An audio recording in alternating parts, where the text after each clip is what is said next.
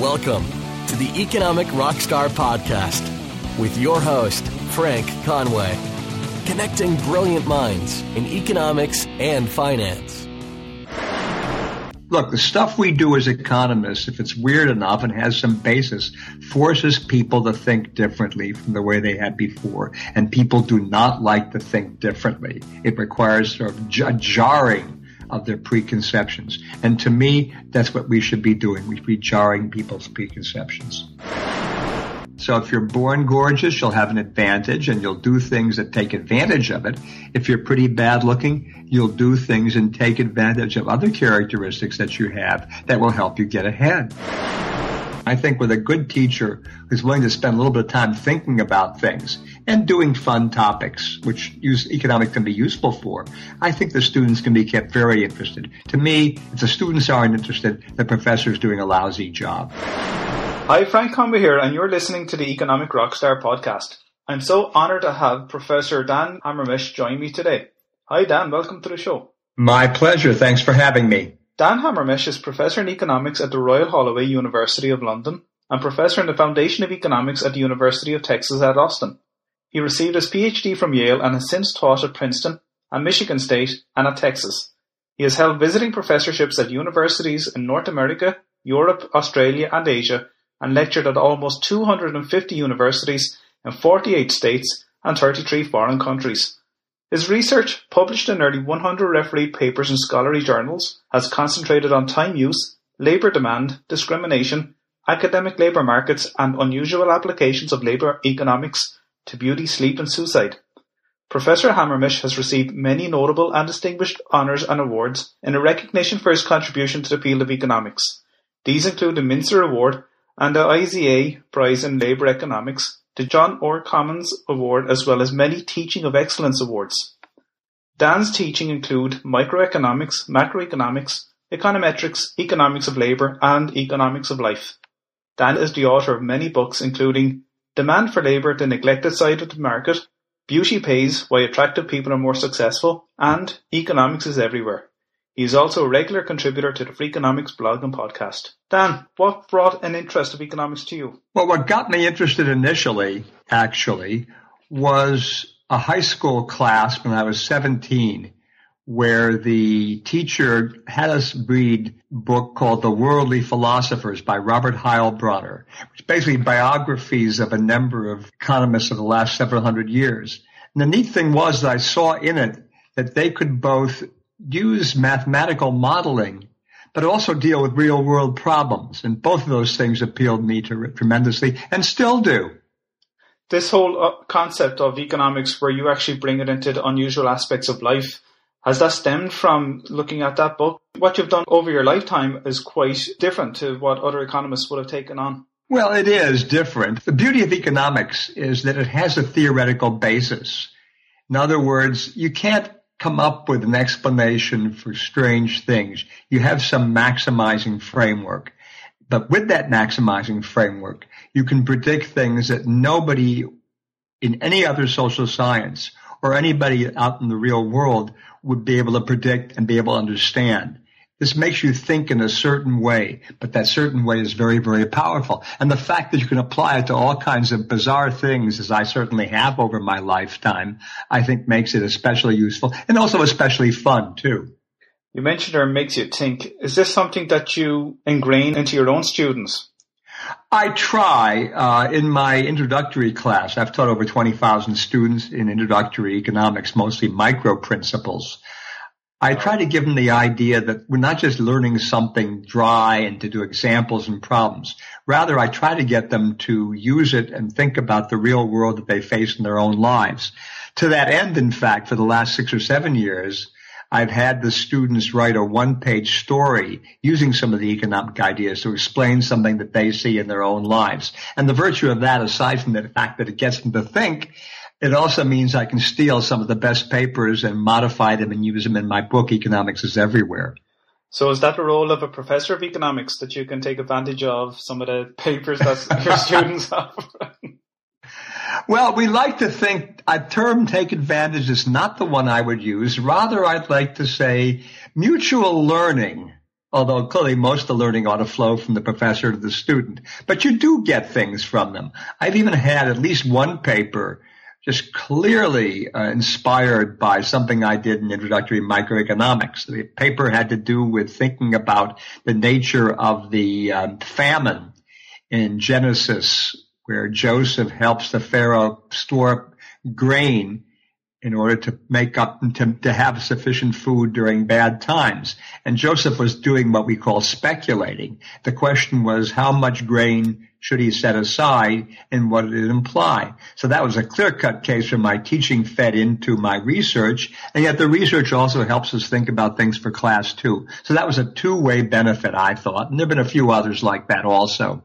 And that biblical story relates, I suppose, to the Keynesian economics whereby we should actually follow a counter-cyclical policy? Well, I, I don't think that is very policy-related today. It's rather has to do with thinking about how a ruler thinks about his subjects. In that case, how much did the Pharaoh care about stuffing people's faces in good times? How much did he care about having them avoid too much starvation in bad times? So it's an issue of what we call intertemporal maximization, making the best you can over a long period of time. Economics has always been troublesome for students, but there's plenty of work done out there, like your own work, and we'll talk about your book soon, uh, Beauty Pays, but also with Freakonomics and with other guests that I've spoken to. They've brought a totally new twist to economics, and this is all built on the work of, say, Gary Becker and others who've gone before him and after him. Should we be using different understandings or different examples in our teaching of economics, or should we stick with the textbook and fall into the old perception that economics is a dismal science? Absolutely clear on that one. I find anybody who tells me that, which happens all the time at parties or in conversations where somebody says, gee, economics was my worst subject in college, I hated it.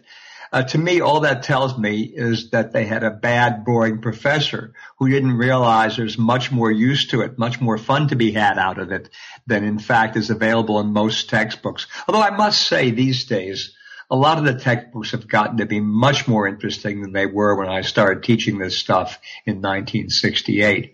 So I think there's a lot of hope for this. I mean, I think with a good teacher who's willing to spend a little bit of time thinking about things and doing fun topics, which use economics can be useful for, I think the students can be kept very interested. To me, if the students aren't interested, the professor is doing a lousy job.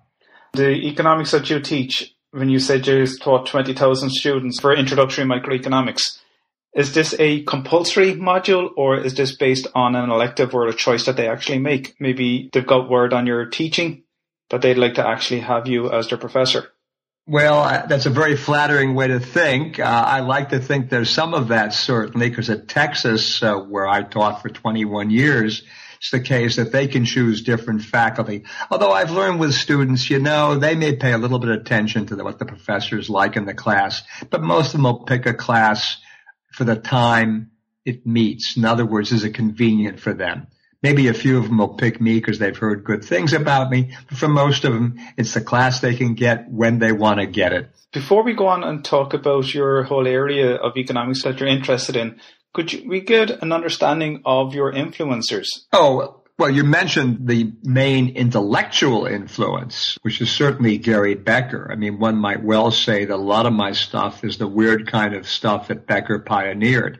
Others might say that's economics imperialism, but to me it's just using economics in novel, interesting ways. So anybody looking at my work would say, well, clearly it stems from Becker. The other influences, I think, were a labor economist named Greg Lewis, taught at the University of Chicago when I was an undergraduate and for years thereafter. He, in fact, was Becker's dissertation advisor. He was a dissertation advisor to Bob Lucas, another Nobel Prize winner. And I worked for him as a research assistant for two years, sixty-three through sixty-five, and took his class in labor economics. And the man had a concern about data, about doing it right, making sure you were right, which I hope to think, like to think, is rubbed off on me a little bit. And I think that's a crucial thing. One has to take data seriously. You were mentioned in episode twenty-two with Josh Angrist. So, you know, I was very interested in what Josh had to say about you, albeit it was only a small segment, but I made a beeline immediately after to check you out and reach out to you. And Josh also found mm-hmm. the, the inf- strong influence of Gary Becker. And like that, I had a previous guest on episode fourteen, Shoshana Grossbard, who worked with Gary Becker. I'm not sure if you're aware of her, but she's worked... Of in the course, first... of course I have. Okay, she's worked also in the area of labor economics too. When you get to a certain level in academia, there's a very close-knit community of professors and academics who tend to work in very unique or niche areas in the research. We're extremely grateful for the likes of yourself to bring out publications and books to the masses that allows economics to be brought to the attention of those who would never have got the education in that or may not have considered it. And we see that with the success of Freakonomics too. I think that's absolutely the case. I mean, uh, to me, we don't do good hiding our light under a bushel. I mean, I would hope that most people doing economics, and if they're successful at publishing in scholarly journals, the stuff should have some relevance for the real world, and one should be able to explain it to the layperson. To me, if you can't explain your stuff to the layperson, well, maybe you don't understand it very well. But I think everything that anybody in economics publishes in a scholarly journal, they should be able to summarize in about three sentences in a way that their spouses or partners can understand. In episode twenty-one, I spoke to Professor Paul Dolan of the London School of Economics, and we spoke about the economics of happiness. And this is something that you touch on in one of your books, Beauty Pays: Why Attractive People Are More Successful. I'm quite interested in your perspective of happiness. Do you equate beauty with happiness? Well, we have a paper on this. After that book was published, I published a paper in a scholarly journal where we looked at data for four countries, including the U K, U S, Germany, and I think Australia, maybe not, no, Canada. And we asked the question whether beautiful people are happier and whether and what the channels are by which that extra happiness occurs. And we found quite uniformly that the ha- beautiful people are happier, despite what you might think that, oh, the poor good-looking person, she's so upset, blah, blah, blah. That's just rubbish. It isn't true. The interesting thing was, however, that among men, better-looking men were happier to a large extent because their looks raised their incomes, and their incomes made them happier. For women, it was much more direct. It wasn't that their looks raised their income, although it did. It's rather just being good-looking made them feel good. In other words, the beauty itself is more directly salient to them than it was for men, even though the overall effect was identical for both genders. And how do these people recognize that they're beautiful and how they may take advantage of that? So first, I suppose it's the recognition well, issue. Well, but one has reinforced one's entire life. Better-looking babies are treated better by their parents and by other people. Better-looking five-year-olds are treated better in kindergarten than ugly ones. When you're chosen for teams or go out in high school, the better-looking people do better. And they also, given even how much education they attained, they'll do better. This is a subject of a lot of my work and now a lot of other people's. They'll do better in the labor market. They'll get better jobs, make higher pay, even within the same occupation. I've now seen studies for a large variety of individual occupations, including attorneys, prostitutes, politicians, National Football League quarterbacks, a whole bunch of them. And within each occupation, if you look at people who are otherwise identical, the better-looking person is going to be doing better. So it's made apparent to us at every stage of our lives. You're obviously well used to uh, speaking about this, this separation between happiness and ugliness. Um, for somebody who, like myself, who is talking about this the first time, it almost feels derogatory. How do people react first time when you wrote about these papers? Well, I did our, we did our first paper. It was actually talked about in the media in nineteen ninety-three. It was published in late ninety-four.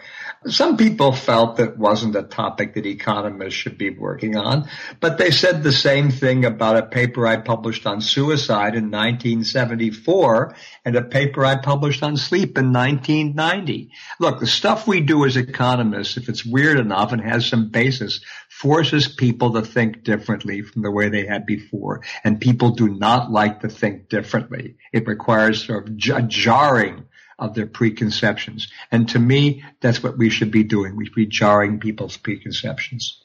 We can't hide from the fact or ignore the possibility that beauty does benefit some people or most people who are beautiful. Uh, and you've testified that in terms of your research that you've done, even in the labor market. Well, especially in the labor market. I mean, there have been a couple of other studies done sort of on strange small groups, but our first study was a comprehensive random samples of people in the U S and Canada and thought deeply about what other channels might be confounding the impact of beauty, and the fact that we found these substantial effects independent of all those other channels, regardless, I think affected how people think about beauty. I mean, I occasionally, uh, somebody on the, on a plane will ask me what I do, and I say, well, I've published this stuff that's gotten a fair amount of attention about the role of beauty in people's pay. And a remarkable uh, number of people who have nothing to do with economics have seen that in the media. So this hasn't affected policy, but it has affected the way a lot of people think about the world. And to me, that's the most important thing we do. Could you put a figure on this premium, or this beauty premium, as you might refer to it as, in terms of wages? Sure. Yeah, I mean, we're talking over a lifetime compared to the average person, the good looker, top third, might be getting anywhere from, uh, oh, well, let's compare the top third of people to the bottom six. The difference will be well over ten percent, ten or twelve percent, independent of any other differences that might exist between these two people. Wow, that's quite significant, especially over a lifetime. Oh, yeah, it's a heck of a lot of money. Mm. I've seen studies doing this and summarize them in uh, where in Australia, China, U S, Canada, U K, Germany, and I think France also. It's been shown to be ubiquitous across the developed world. You mentioned those countries there, the developed world and a developing country like China. Is it once we develop as a country in terms of our economy and we're exposed to a lot of the products that are sold to us on the media, television, on the internet and so on, and we have more disposable income available to us, does that bring about a need or a desire for people to look more beautiful because they know that they will possibly get ahead in life, or they might feel an inner happiness? I think people do feel that they have that increased need, but it's quite clear that there's really very, very little you can do. One of our studies looked at the impact of women in spending on cosmetics, hair, and clothing, and how it affected their perceived beauty and whether it paid off in the labor market. And the impacts were quite minimal. Uh, another couple of studies have looked, have looked at the role of plastic surgery in altering beauty and looking at whether it's a good investment in terms of just more money earned.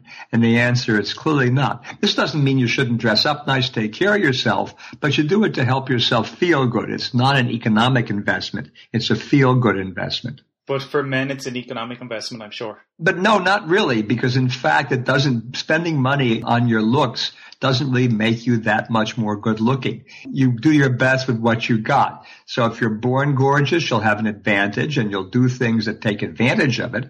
If you're pretty bad looking, you'll do things and take advantage of other characteristics that you have that will help you get ahead. You mentioned in your book also that you believe that there should be some kind of protectionism for...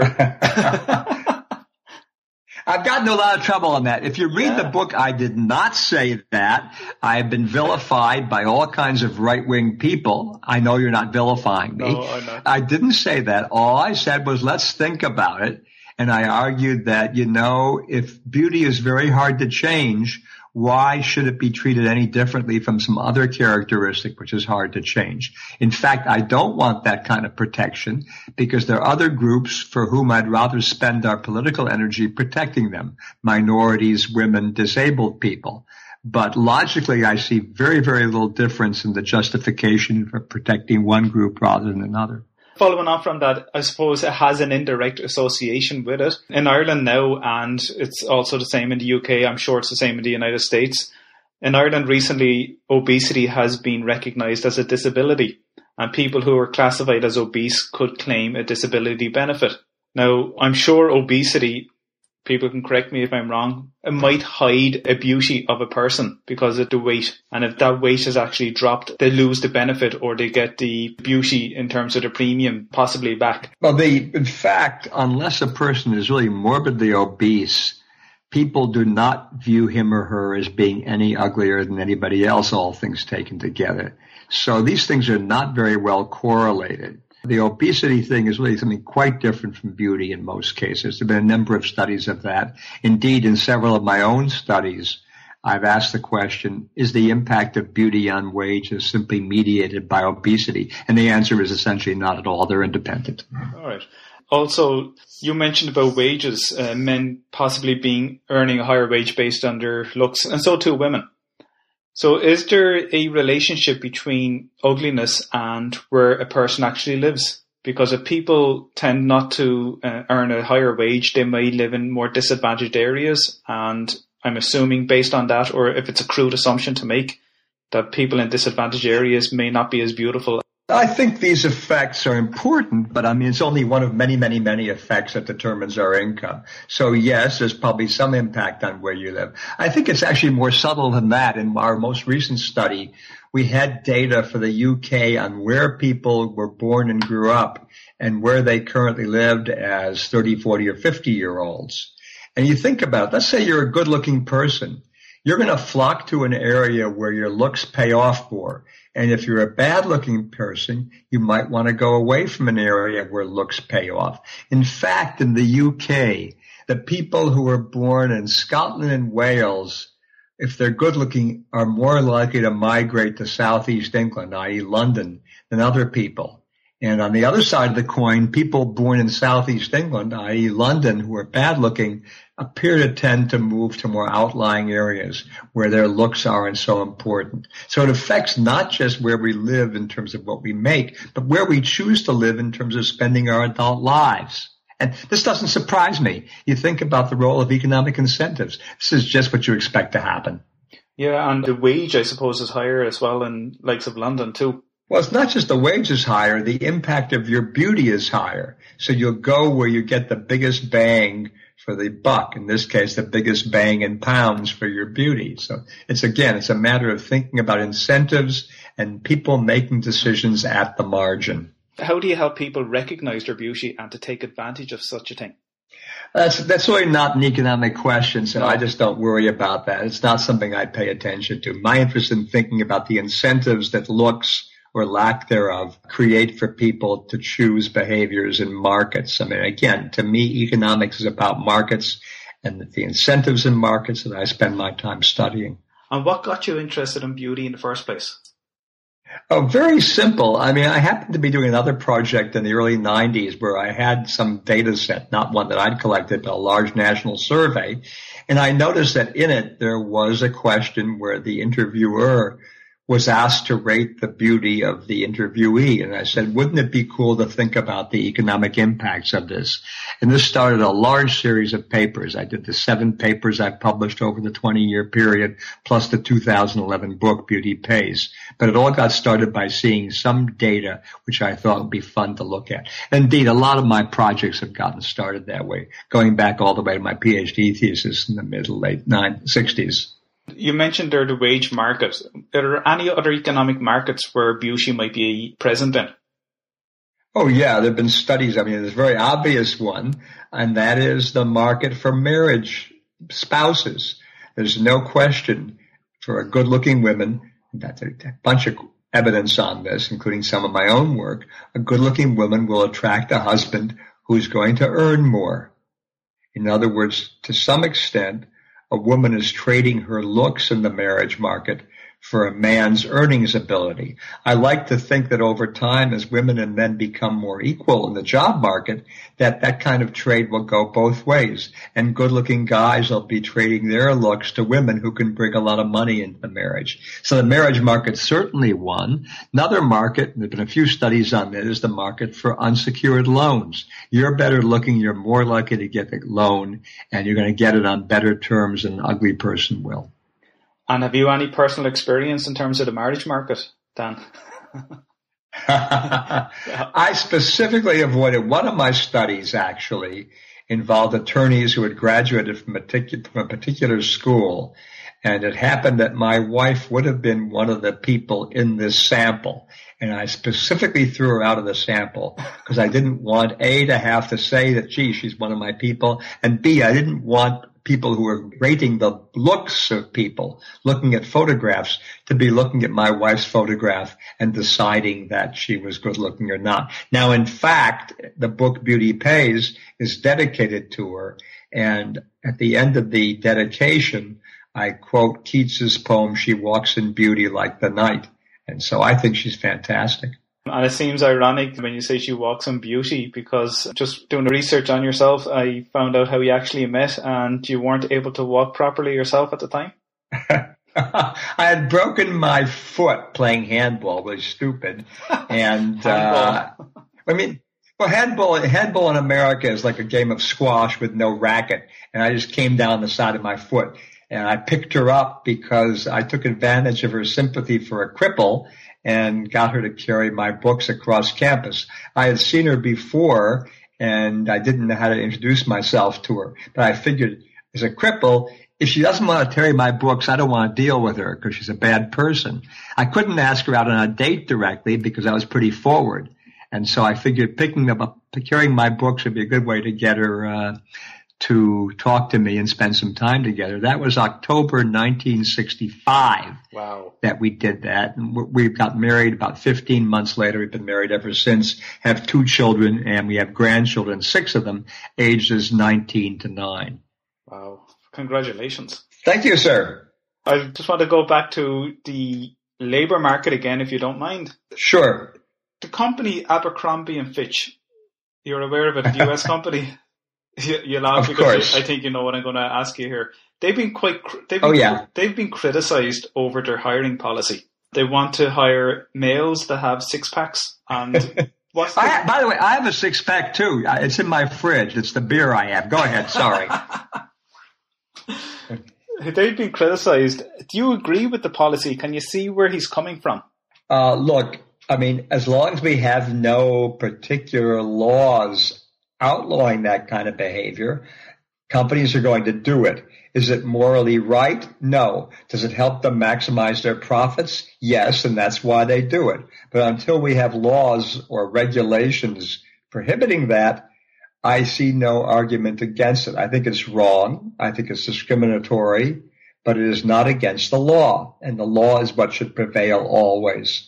Could there be a case whereby if people are hiring, they would intentionally not pick the most beautiful person? Have you ever come across any studies like that before? I've seen two cases where people have come up with research that says that's the case. In one case, one of my own studies suggested that the very best looking young female attorneys made partner, that has got tenure in their law firms, if you will, more slowly. That's the very, very top. Another study which sent out fake resumes with pictures suggests that was the same thing for very, very good-looking women with pictures on fake resumes. But other than that, every other study, including most of my own, finds that every increase in your looks makes you more likely to get the job and more likely to get high pay. So what you're calling is what I call the bimbo effect, and I just don't think it's very important. Because it could have a, an impact on hiring a nanny. Well, it's everywhere. This is a ubiquitous behavior. To me, why it exists is the more important question. I like to think it's left over from the fact that it used to be that looks was a signal of health, and health was important for marriage and reproduction. But these days, we're all pretty healthy in rich countries, and we can all reproduce like rabbits, be it good-looking or bad-looking, given the chance. So this is really a leftover from the jungle. And I hope that someday these attitudes disappear, not in my lifetime, but perhaps in my grandchildren's.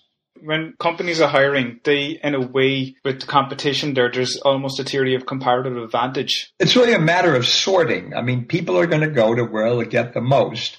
And on the other side of the market, employers where beauty will matter the most are going to be the ones who are going to search most thoroughly for good-looking workers. So like any other characteristic, it exists on both sides of the market. It's traded in the market implicitly, and it commands a, a rate of premium, with the size of the premium depending upon the extent of supply and the degree and importance of demand. So it's a market, but it's a market for an implicit characteristic that we all embody to greater or lesser extent. I'm not sure what it's like in the U S or the U K, but in Ireland, in the public sector, say in the teaching professions and and nursing and so on, There's a restriction in terms of how far you can go based on pay. You wouldn't get your bonuses or any commissions or anything like that. It's a fixed salary. If some of your students came to you tomorrow and they wanted you to cut to the chase and define them as either beautiful or ugly, and where should they go? Would you recommend a beautiful person not to go into the public sector and maybe go to somewhere like a multinational corporation where there's many opportunities that exist for you to maybe grow quicker based on their own looks? Well, I would never recommend a student to do anything based on looks. I would never even comment on a student looks. But the phenomenon you're describing is something that we observed clearly in one of our studies. We looked at attorneys recently out of law school and then further into their careers. And what we saw is that over time, the bad-looking attorneys who were working in the private sector tended to migrate over their careers toward the public sector. And on the opposite side of the coin, the good-looking attorneys who started off in the public sector apparently realized they could do better in the private sector and tended to move to the private sector. So I think I don't need to advise anybody. Mm. Judging by people's behavior, they understand it full well and take advantage of their good looks or avoid things that might penalize their bad looks. This must be very difficult to be living in a society for everybody. From the moment we're born, people are entered into or do not enter into beauty baby competitions, and then you have pageants, and then you're moving on beyond that to Miss Universe or Mister Universe. It's all, I suppose, on social media and magazines, television. We're bombarded with the most beautiful or most symmetrical type of features, and we're all thriving. Well, we're not all thriving, but some people would fall into the trap of wanting to look like a star or someone that's photoshopped on a magazine. How should people that feel they don't fit into this beauty definition, what have you found these people do in order to increase their well-being or possibly their wage levels? Should they concentrate on other talents that they may have? Is Precisely. If- You always ex- stress and move toward things that'll take advantage of your characteristics. So if you're not good looking, maybe you're athletic. Maybe you're in- very intelligent. Maybe you're strong. Maybe you've got a sparkling personality. This is just one of many, many things that affects how well we do. And I think people are very, very well aware of what their skills and advantages are. And I like to think they take advantage of them. I mean, even if you're bad looking, if you're fascinated about the thought of becoming an actor, you will do it. Not all actors are gorgeous. There are a lot of sort of average at best looking actors. You take advantage of A, the things you've got in terms of characteristics, and B, the interest you have in doing things. And this is just one of many, many characteristics that affects our choices and affects how the job market and other markets treat us. I know it seems maybe to some listeners that what we're talking about is quite shallow. We're talking about beauty and ugliness, but it's just, as you mentioned there, maybe holding other things constant. You have also other characteristics that people actually thrive on and are very successful at, and they do not define people based on their looks, but inherently there is evidence that that actually happens, even on T V shows. In Ireland, for example, there's a T V show called Operation Transformation. You have something similar in the U S as well, The Biggest Loser. People yeah. go to these shows overweight and they feel miserable and unhappy. And as they go through the whole process, they feel so much confident in themselves. They've lost weight. They feel happier. They feel more beautiful, even if it might be only a psychological thing that they hadn't felt beautiful before that. It's inherent in our society, and it definitely falls into a lot of areas in economics too that helps explain all of this. Indeed, but it's just, again, beauty is just one of many, many things that affects how we do and how we feel. So I would not pay it that much attention. In another book that you have, Economics Is Everywhere, you highlight a couple of tips that we should actually hunt for in order to look for some of these economic concepts. Could you maybe give me one or two examples? Well, look, almost most mar- oh, probably stop there. A remarkable number of movies have economic themes, even though we don't think about them as economic. So I would look in the movies, not not movies that are directly about economics, but that just seem to have economics in them. I would, for example, one of my favorite brand new things I just noticed living in England here. So I'm in England, and I think it's true in Ireland. What side of the road do you drive on? You drive on the left, right? Right, yeah, yeah, correct. That's correct. You drive on the on the left-hand side, correct. Now, the question is, what side of the sidewalk should you walk on? In the U S, there's no question. Everybody walks on the right. The problem in England is there's so, especially in London, there's so darn many tourists that it's completely chaos around Piccadilly Circus. Nobody knows where to walk. They're bumping into each other. The problem is, this is what we call in economics a coordination externality. But I was in during rush hour in a major train station, Clapham Junction, a couple of weeks ago. And there, everybody was walking very nicely on the left. No problem at all. And the reason was very simple. All the people in rush hour were going to work, and they're all U K citizens or residents. And they all walked on the left as they should, and so did I. So this is the question of how do we coordinate our activities? And it depends upon what our backgrounds are. So here's a place where externality, an economic jargon term, is something you can observe out there in the real world, depending upon the mix of people who are running around walking in the middle of these stations or walking in Piccadilly. That's just one of many examples. I see them all the time. You are an avid runner or long-distance runner. Do you continue that, or do you have any other personal habits that help you get things done? Well, I, there's a lot of things I can't talk about in public, obviously. Okay. okay. But, I think but in terms of other things, I, I, I read a lot. I mean, I don't watch television. I watch almost no sports. Basically, we run, we read, and when we're in London or New York, we spend a couple of months in New York each year, we go to the theater a lot. I mean, we're partly retired. We, my wife and I both worked. Oh, I've been working since I was twenty-five. She worked about thirty years too, and we saved an awful lot. And, you know, if you're healthy and old, as we are, we're seventy-two this year, wow. Being healthy and seventy-two is a darn good thing. Yeah. Uh, being seventy-two ain't so great. Believe me, I'd rather be sixty again because my running times were a lot faster then than they are now. Mm-hmm. But to have the time and the money and still be healthy enough to do something, I think we're extremely fortunate. We try to take advantage of that as much as possible. Economics aside, if you were able to speak to yourself maybe thirty years back, what advice would you give yourself? Well, it'd have to be further back than that. I've been on the same track really since the middle nineteen sixties. I would say to anybody, and I tell students this, do what you think you'll enjoy, because if you think you'll enjoy it, the odds are pretty good you'll do well at it because you'll be motivated to work hard and to succeed. I mean, I hate to see students going into something because their parents say they'll make a lot of money at it. That's a guarantee for eventual burnout and lack of success. So doing what you enjoy, I think, is the most important thing of all in career decisions or most any decision we make. I think that's an amazing takeaway. Do what you enjoy. Fantastic. Do you have a recommended book that you'd like to share with our listeners, other than your own? I'll put all your own books on the show.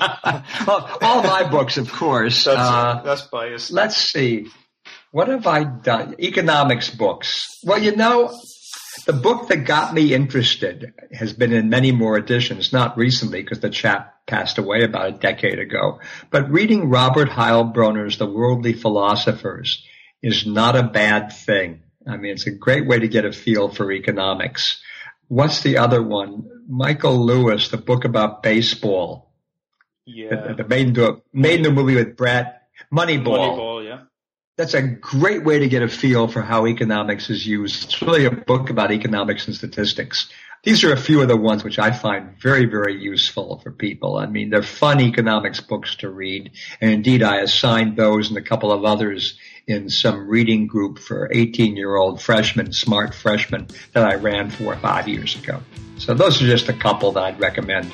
Fantastic. Do you have any internet resource that you'd like to share with us? Uh, you know, I'm not the biggest internet person. I mean, I'm on the web a lot. I'm using... I don't. I look at my Facebook account once a week. That shows how tied I am to these things. I'm the wrong guy to ask about that, I'm afraid. And what about a takeaway? The takeaway on, well, I, I think the do what you enjoy is the best takeaway to leave you with. I think that's really the important idea. If that's advice that people follow, I think the world would be a heck of a lot happier. I totally agree. Dan, thank you so much for being so inspiring and for joining me on Economic Rockstar. I had a blast and I personally learned a lot from you. You are an economic rockstar, Dan. Thank, thank you. you. Thank you for being so generous with your time.